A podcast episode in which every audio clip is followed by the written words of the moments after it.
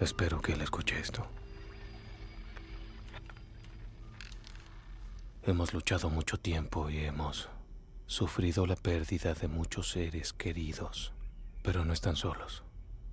Hay grupos de resistencia en todo el planeta. Estamos en el umbral.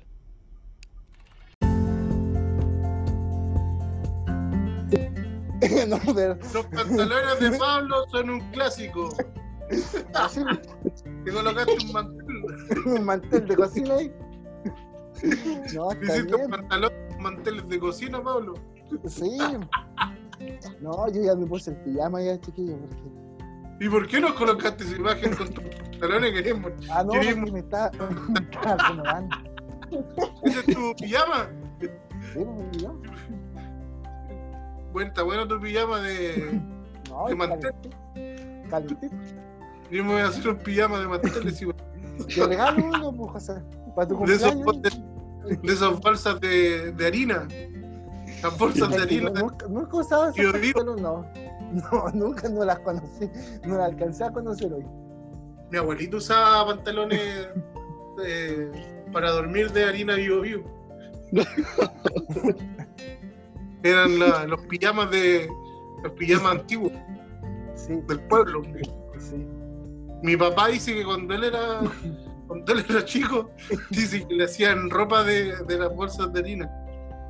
Que dice que le, le cortaban, le hacían tres hoyitos a las bolsas.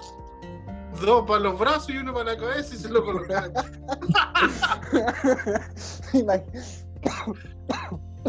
Así dice que era en el campo antes, pues mi viejo, él cuenta esa historia.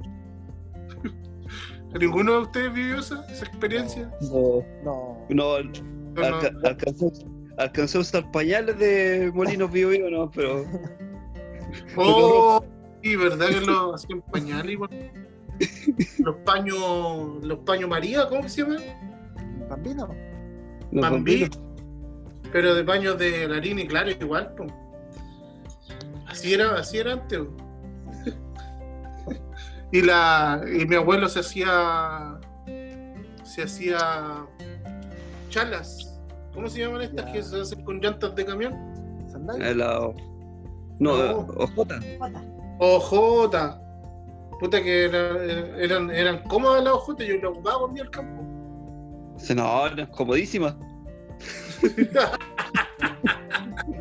eran blanditas, eran hash, hash papi.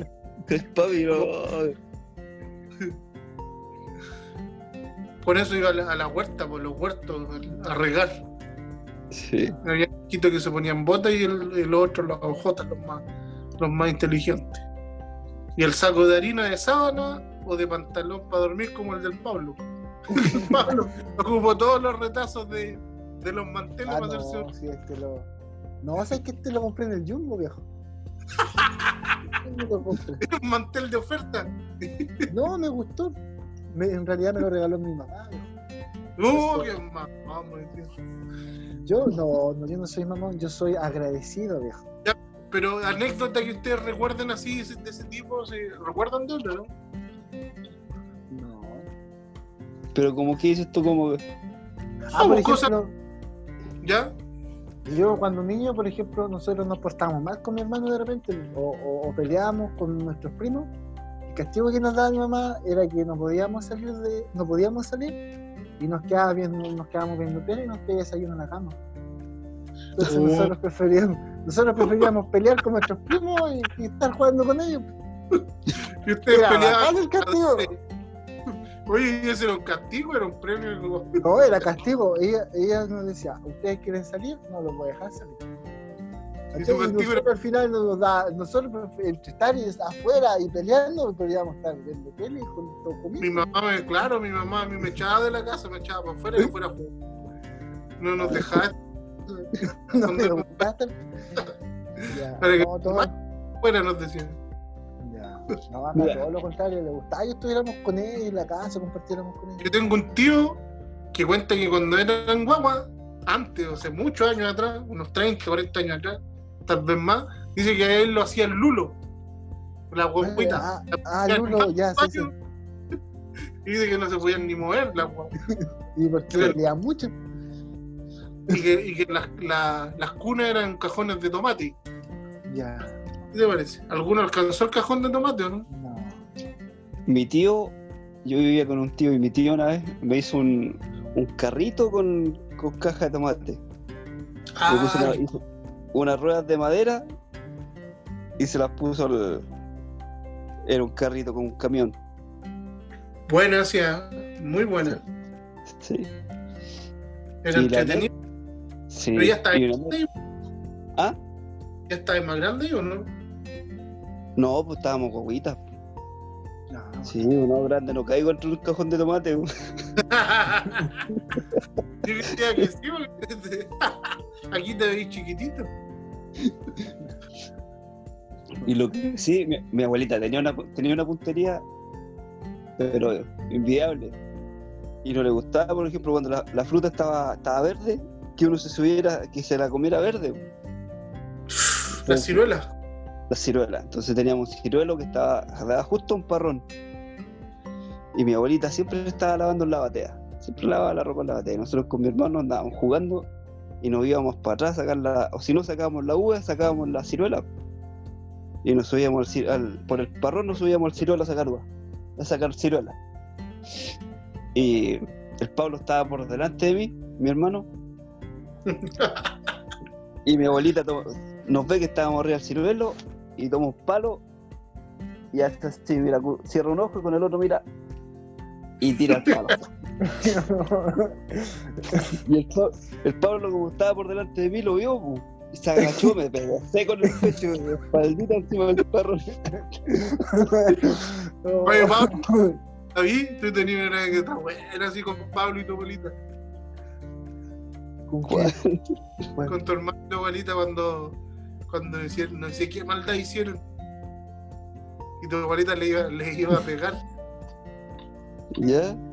El Pablo, antes que le pegaran, le dijo una cosa. Ah, Como cuéntala, eso es muy bueno. Develando lo- lo- las anécdotas. Máteme si quiere, máteme. Pero cuéntala, ¿por qué? ¿Cómo? ¿Por qué fue? ¿Cómo? No, porque teníamos, teníamos otro primo, un amigo, el, el Freddy. Y se nos ocurrió, se, la- bueno, a ellos se les ocurrió ir a Cabrero, donde una tía. Entonces fueron a pedirle permiso a mi, a mi abuelita, que la, que la mamá del Freddy le había, le había pedido al Pablo que, lo- que acompañara al Freddy donde mi tía, para que no fuera solo. Era, era en otro pueblo, era en otra ciudad, en otro pueblo. Entonces, no le no, nos iban a dar permiso así no. Entonces ya. Ya mi abuelita, como, como, era, como era mandado de, la, otra tía, le dio permiso. Y después fueron donde la tía a pedirle permiso al Freddy, que mi abuelita había mandado al Pablo. Y, y yo me colé, así que partimos. Por el camino nos bajamos de la micro, nos, nos metimos en un canal, porque era más o menos como en octubre, ya había solcito. Así que nos bañamos en un canal, después llegamos de mi tía. En todo caso fue de verdad que fuimos de mi tía, porque allá estaba mi otro primo con el que nosotros jugábamos, por Lalo. Así que llegamos allá y estuvimos allá, mi tía nos, nos dio almuerzo y todo, después nos volvimos. Pero mi abuelita andaba preocupada porque no llegábamos nunca, pues nos demoramos mucho. Y la tía también, pues entonces la tía fue a preguntarle a mi abuelita Joder. preparando. a ver si es que habíamos llegado. Entonces llegó allá. Entonces le dijo, oiga, los chiquillos llegaron por aquí, no, le dijo. Y le, pre- y le preguntó, ¿y a, y- y a qué mandó al, al Pablo Cabrero para que, eh, que necesitaba que lo acompañara el Freddy? Y mi abuelita le dijo, no, pues le dijo, si usted mandó al Freddy y pedí, necesitaba que el Pablo lo acompa- lo acompañara. Medio plan. ¿ah? Salieron pillados. po. El medio plan que tenían. Sí, pues yo andaba, yo andaba acompañando, así que no, yo me la me salvé. po. Y ahí fue cuando mi abuelita agarró al Pablo. y Pablo, No, claro, mi abuelita levantó la primer, el, el primer el, el primer charchazo que le dio Pablo tiró al suelo de espaldita y no, sí, sí, sí. Máteme si quiere, máteme si quiere.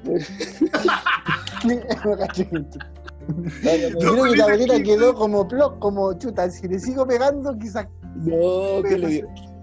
Le dio pena, a lo mejor y lo- le dio pena y lo, re- lo, re- lo recogió, no le pegó más. buen movimiento, ese fue un buen movimiento. Eso sí que fue una, una buena jugada, maravillosa jugada. Oh, bueno, era, era merecido y justo así el programa hoy día. Ocurrencias de, ocurrencias de niños. Sí, hay que pensar en más para más adelante, pero era justo y necesario comenzar así el, el tema de hoy. La verdad es que Ah, mucho riéndote, riéndote de mi hermano. de las anécdotas. Anécdotas del pasado. Mi mamá cuando era chico, yo eh, me ensuciaba para jugar. po. Afuera era pura tierra en ese tiempo. No era como hoy que está todo acá prácticamente pavimentado y ahora hay pastitos y toda la cosa. Entonces yo llegaba todo sucio a la casa. Parecía Berlín, empolvado total. Y mi mamá me con un escobillón me barría antes de entrar a la casa.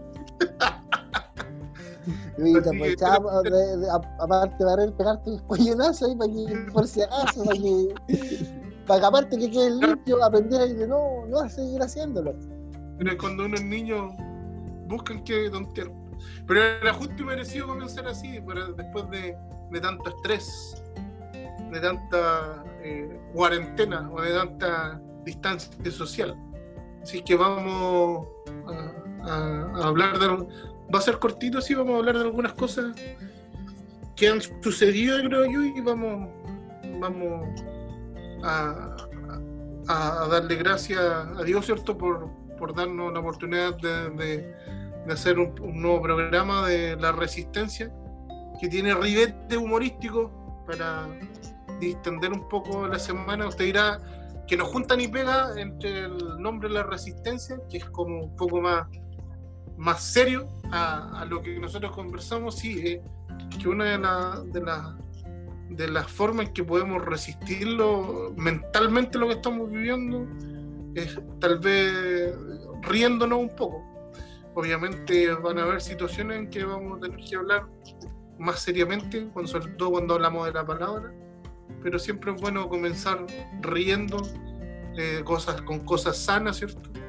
Y, y no, no como el mundo que a veces busca doble sentido y otras cosas. Así que, bien, bienvenidos sean todos. eh, ¿Cómo ha estado su semana, chiquillos? Pablo ya nos mostró su pijama, así que llama bonito, calentito, cariño. Lo recomiendo. tú hablabas, No David hablaba de, un, de los árboles frutales y me acordaba de una, de una historia bíblica. Cuando Jesús se acerca a una, a una, una, higuera, gracias David, y, ¿y qué característica tenía esta higuera? ¿Quién se acuerda? No tenía fruto en ese momento. no tenía fruto. No tenía fruto, ¿cierto? Y para que la higuera de fruto tiene que florecer. Tiene que florecer y después de, las- de las flores. Es curioso eso, ¿ah? De las flores eh, sale el fruto. Sale la, la fruta que nosotros comemos después. Y, y la- y dice la historia bíblica que si la, la higuera no florece, no florece, ¿cierto? No, no va a dar fruto. ¿Y, y qué, va, qué va a pasar con esa higuera que no florece? Se la seca. ¿Y qué más? Se le echa al fuego. Será cortada. Oye, el- y, y el fue la madera de, de estos árboles es bueno, creo que para el fuego, sí. Eh, pero ¿cómo lo podemos relacionar nosotros, nosotros como, como cristianos esa, esa historia bíblica? No sé si le hace sentido si lo llevamos a nuestra vida como cristianos. Debemos estar frescos y, y dispuestos para dar fruto. Eh, dar, un, dar un buen fruto eh, presto y agradable. Si no fuese así, eh, estamos, estamos condenados, estamos fritos. Como frito y teto. Una de las características del, del ser llamado hijo de Dios es que hacemos su voluntad. Así. Hacemos guarda- o sea, de hecho, el que ama, el que me ama, dice la palabra, guardará mis mandamientos. Eh, y, y si guardamos sus mandamientos, damos fruto. Por lo tanto, eh, no sé cómo asimilan ustedes ese hecho de, de, nue- de- de nuestras vidas. ¿Cómo podemos dar fruto? ¿Cómo podemos ser higuera, higuera que producen? ¿Qué se necesita para hacer producir? Podemos dar frutos dignos de arrepentimiento, estando en, comunión con el Padre, estando buscando una, una vida en, santidad y en comunión y como tú dices, haciendo, cumpliendo el mandato.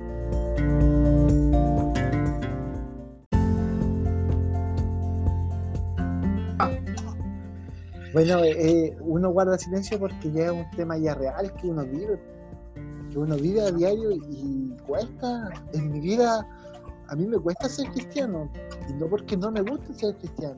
Me gusta ser cristiano, me gusta amar al Señor. Dios, Dios pone en mí ese deseo de, de querer ser cristiano y amarlo, pero a mí me cuesta, por mi condición de humanidad, por mi condición de pecador, en- con mi naturaleza pecaminosa y cuesta, es un diario vivir. Dice Dios que, que aquel, cuando le, le dice la parábola de- del rey que medite si es capaz realmente de ser cristiano, de seguir este camino, porque si no es capaz y se da cuenta que no tiene los medios para hacerlo, mejor no lo haga. Entonces, esto, lo que tú dices, es tan serio lo que pasó en ese momento, porque Jesús, por no dar fruto, siquiera la maldijo, dijo, tú no darás más fruto. Entonces es un tema realmente serio como cristiano. Porque así como Dios le dijo eso a la higuera, te lo puede decir a ti o te lo puede hacer vivir a ti. Ya sabes que llevas siete años eh, como cristiano, tratando de servir al Señor, pero en ti yo no veo fruto. Y ya es momento que tú ya lleves fruto y como no das fruto, te rezaigaré, te echaré al fuego y te voy a quemar en el infierno. Entonces, Sí. Oye, te, te- te metiste a otro tema doctrinario, igual, ¿ah? Sí, no, pero volvamos al tema, volvamos al tema, sí, pero voy quiero decir, enfocarme en este tema porque es un tema, un tema bueno, me refiero a un tema este de formación, formación cristiana para discipular, para discipular a los cristianos, creo yo llevan seis meses, un año, porque es importante lo que tú dices. Oye, fíjate que. Sí, ¿Sabe qué, David, hermano? Yo creo que, o sea, es que yo creo que eh, a todos nos cuesta ser cristiano. El que, el que diga que, que el ser cristiano es fácil, yo creo que miente. Sí, Por, por muchas cosas, por muchas cosas. sí, Porque el, el- el dedicarse, el tener una vida en la cual uno eh, hacer un hábito, el, el- el buscar intimidad con el Señor. sí, Porque, y Mira. cuesta. El- sí, eh, eh, cuesta. cuesta, cuesta hacerse el tiempo, darse el tiempo, y que es necesario y que tenemos que tener para poder tener esa intimidad con el Señor, ya eso cuesta. Sí. Entonces, ¿qué más, ¿qué más no va a costar el ser cristiano, el llevar una vida conforme a lo que Él nos enseña? sí. Sí, porque yo creo que el llevar una vida como la palabra nos enseña habla de una renuncia. De una renuncia eso. a lo terrenal. Y Así que escuchaste, José, tienes que renunciar a tu 10% y darnos a los que nos necesitamos. no dije, no sea como los no sea como los pastores chanta que, que cobran el hay Amén, pastores que- hermano, yo no soy ni pastor ni diácono, yo soy miembro de una iglesia en Cristo. Pero ya servimos- interesado en el 10%, ¿podés malo, una mala No, hermano, Pastor José, esto es para, para que nos riamos, para que no nos pongamos tan tristes, porque es un tema, para mí es un tema serio y muchas veces me da tristeza porque yo miro mi vida y realmente considero que no doy el fruto que Dios quiere. Oye, pero Digo, fíjate, Muy, muy honestamente lo digo con mucha responsabilidad y con temor también. Fíjate que tú dijiste algo, Pablo, dijiste que es para los nuevos que llevan un par de meses, pero yo diría que incluso sí es para los hermanos nuevos, pero que tienen no tan solo seis meses, yo diría que años, ¿ah?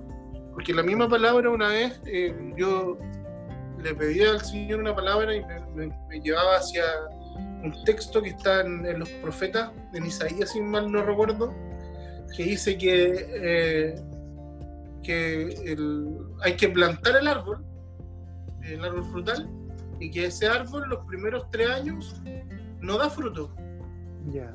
pero que el cuarto año dará mucho fruto. Entonces, si le llevamos nuestra vida como, como- o- o lo podemos relacionar a nosotros como cristianos, tenemos que entender que hay personas que, claro, llegan al Señor con un estilo de vida muy lejano de, de lo que es cristiano, La vida cristiana, para sí. poder cambiar, darle un giro a su vida, no va a ser tan fácil como en un par de meses, o de un día para otro, No, sino No, que va a ser un proceso- es que proceso. ¿Sabes? Sí, que sabes que José, yo lo he visto en, en mi vida. Yo, ¿Por qué no uso otro ejemplo? Porque yo creo que uno tiene que hablar con su vida igual. Y a mí me costó llevar la vida que llevo ahora en Cristo. Me costó llevarla seriamente.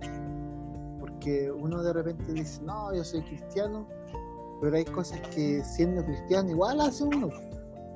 Y es un proceso. Y no digo que fumaba, bebía, no, pero hay otras circunstancias que uno conoce en su vida. Y como todos conocemos. Pablo, di la verdad, viejo. Pero me el drogaba, era alcohólico anónimo. Y, y yo me ganaba en la, en la esquina y pidiendo una monedita otra, supuestamente yo para el pero era, era para, para el tenías una, un mal estilo, un mal estilo de vida.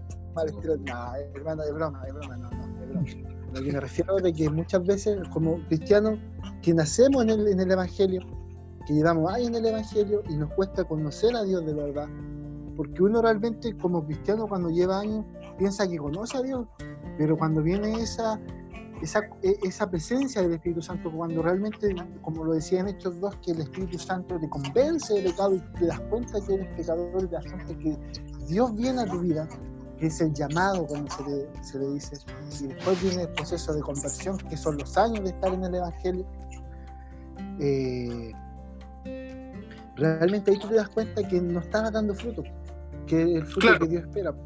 Claro, pero el fruto, el fruto, fíjate que eh, muchas veces se relaciona a, a ganar más gente y todo lo demás. Eh, claro, la no, parte de- no, es una parte, pero el fruto es, es una vida es cambiada. vida, es tu vida, es Sí. la vida de uno, es el fruto. El otro es, entendamos de que es diferente porque esa es la gran comisión. Claro, es una, una añadidura. La añadidura, el que yo, si yo estoy aquí, yo, yo tengo, ese es mi deber. Mi deber es hablarte del Señor porque Dios me lo pide. Pero el tema del fruto, por ejemplo, en mi caso, yo soy joven y no me he casado. ¿Cuál sería mi fruto? Que llevar una vida íntegra, no una informicación, no en lascivia, no en, en pecado deshonroso, ese tipo de cosas. Y que, y que los demás vean en mí. chuta, es lo que O sea, demás Pablo, tú, ve- tú- vean tú en mí un tú estás aprovechando este podcast para, para, para lanzar tu, tu soltería alguna gente que esté escuchando. ¿Por qué No, hacer no, no. Estoy diciendo ¿Qué esto. objetivos tienes, Pablo? Tú Mi objetivo es decir de lo que yo he vivido. Si a alguna persona le sirve, eh, amén. Pero yo te O digo sea, que si eso. una hermanita le sirve, dices tú que. No, no, no, no, no, no. Estoy hablando de un joven o, o joven adulto cristiano, joven cristiano o adulto cristiano. Este Pablo ha tomado este podcast para hacer eh, como político, ahora para candidatearse como soltero y que da en su vida. no, sé qué está pasando, pero nada. Tiene Estoy- razón. estoy de hablando hecho- seriamente.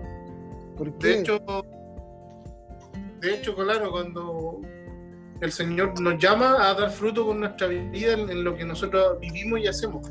En toda el área de nuestra vida, partiendo por nuestra intimidad, eh, Él conoce nuestro corazón, conoce nuestra vida, conoce lo que pensamos, conoce lo que hacemos, como un corazón. Yo creo que por ahí va, actuar con rectitud, pero integridad desde el corazón. Corazón. Ver. Y como dice Eh, la palabra, por tu fruto, por sus frutos los conoceréis, es decir, que que como somos nosotros, los demás lo ven. Por ejemplo, él no dice insolencia, un ejemplo. O él no bebe, no es un bebedor. O él eh, va- es un buen hijo. Es un fruto. Pero fíjate, un buen fíjate- esposo, un buen padre. Pablo, que lo que tú estás diciendo es súper común, pero esas son obras que todos ven. Yo creo que la regeneración más potente que hace el Espíritu Santo, además de lo que tú estás diciendo, es que te cambia tu manera de pensar, cambia tu corazón. Porque hay mucha gente que no toma, que no dice grosería, para que la gente que está a su alrededor diga, ah, no toma y no dice grosería. Pero resulta que su corazón está lleno de maldad.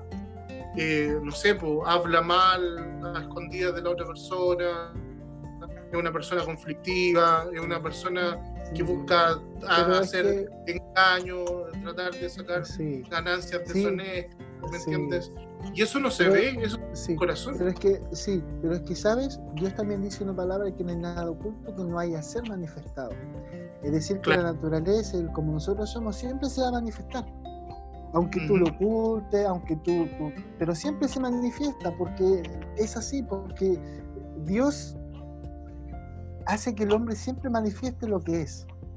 Pero, pero sí, justamente, pero ojo con esto, ¿ah? que no nos engañemos. No nos engañemos en el sentido de que no nos quedemos con lo que nosotros vemos. Que la palabra misma lo dice Jesús lo dijo. Los fariseos y otros son sepulcros blanqueados. O sea, parecían socialmente intachables. Eran personas muy rectas socialmente. Pero su interior estaba muy lejos de Dios. Entonces, ojo que a veces la opinión de las personas puede ser puede ser intachable este hombre, esta mujer. Pero ante los ojos de Dios puede que porque tenemos un corazón malo, un pensado, mente mala, o hacemos la maldad y nadie se da cuenta, eh, ante Dios podemos estar muy mal. Por eso yo te entiendo lo que tú vas, estoy de acuerdo contigo, que tiene que manifestarse en obra que la gente vea, pero primero es en lo secreto, en donde nadie- en lo que tú piensas. Ahí Dios ve si tu corazón es bueno o malo. Porque si yo doy una imagen de ser bondadoso, pero por detrás busco tu destrucción y te hago el mal, ante todo, y, hay mucha gente que, muestra esa imagen, ¿ah? y, y la gente se lo compra. Hay mucha gente, ah, esta persona es íntegra, es correcta, pero por detrás y, de- y en su corazón, en lo oculto donde nadie lo ve, está, es un lobo rapaz, es una persona destructiva, Sí, es una sí, persona no, acuerdo. maldad. Sí, Entonces, lo primero lo- y lo más importante que tiene que ser eh, regenerado para dar fruto es tu corazón, es tu manera de pensar. Y lo demás, lo que piensa el público, de acuerdo a, a lo que tú hagas, eh, pasa a segundo plano. Porque tú sabes que tu corazón y tu integridad es agradable a Dios. Sí, pero a lo que voy, José, que eso siempre se manifiesta, siempre se manifiesta lo que hay en nuestra vida. Y, y tu maldad, o mi maldad, o la maldad que hay en el corazón de la persona, siempre se va a manifestar. Porque Dios lo dice así. Y concuerdo lo que tú dices de que también eso tiene que partir en el corazón. Tiene que partir en darte cuenta primero, Señor, ¿sabe que realmente yo quiero dar un fruto, pero yo veo en mi vida que no doy fruto. Yo creo que ese es el primer paso. Para, Pero si tú te das cuenta, si tú te das cuenta y esa misma esa misma historia te refleja un poco. Dice que el hermano de ahí se está quedando dormido el, el David. David, dice tienes que- hablar, pues David, si dice- esto es... Dice Aquí me la- gusta porque con José estamos dialogando, damos nuestra opinión, mientras no te peleamos. das todo. cuenta, te das cuenta dice que la que la se me olvida el nombre. El, la quinta, ¿cómo que era? dice que la, la higuera es un arma un poquito diferente. Dice que la higuera era hermosa, era hermano. frondosa, era de, Oiga. de- de aspecto agradable. Y que por eso Jesús fue a ella, por buscar fruto, porque llamaba la atención, pero no tenía fruto. Ojo con eso, que a veces que queremos tener aspecto de piedad, nos vestimos como ovejas, pero el corazón de ese hombre, de esa mujer, muchas veces está muy lejos de Dios. Por eso, hermano, hermana, si usted está escuchando, permite que Dios cambie su corazón, porque no es su ropa, no es su imagen, no es lo que usted demuestra ante los demás, sino lo que usted tiene en su corazón y su mente y, y como usted actúa después de eso con los demás va a ser algo íntegro. Lo que Dios tiene que transformar y tenemos que dejar que Dios cambie y quebrante en mi interior, mi corazón, mi mente, mis pensamientos y ahí vienen los frutos de bondad, de amor, de justicia y que y probablemente lo voy a hacer sin que nadie los vea. Probablemente nadie va a saber que yo bendigo a una persona, que yo ayudo a alguien, que yo oro por una persona. Probablemente nadie lo va a saber porque Dios, eso es algo privado entre yo y Dios. Pero es muy importante lo que tú igual dices, hermano Pablo, de, que igual tenemos que eh, guardarnos ante los públicos que nos ve, ¿cierto? Y todo lo demás. Pero primero, en la intimidad en nuestro corazón, en nuestro interior. Ya, chiquillos, ha sido muy grato momento de haber compartido con ustedes, pero yo me voy a ir al sobre, voy a ir al sobrecito. Hay que descansar ustedes igual. David ya está durmiendo ya. Sí, Está aquí con estoy- ¿Ah? Está aquí con nosotros, ni habla, ¿eh? Está aquí con nosotros, pero no. Está durmiendo ya. Le estoy poniendo atención, estoy, estoy escuchando. Ya, chiquillos, yo me voy a- a- al sobrecito. Así que Oye, no es por nada, pero yo creo que tu sobre tiene que ser harto grande hoy. yo creo que tiene que ser harto Mira, grande. por lo no menos no por lo sé menos no por está qué me con impresión que un sobre grande.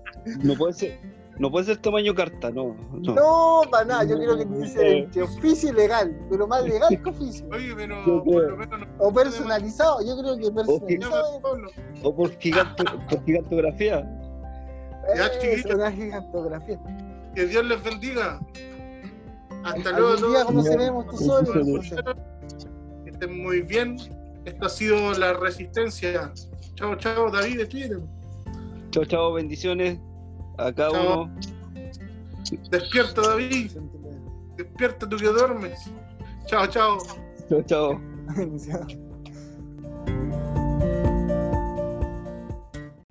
Soy John Connor.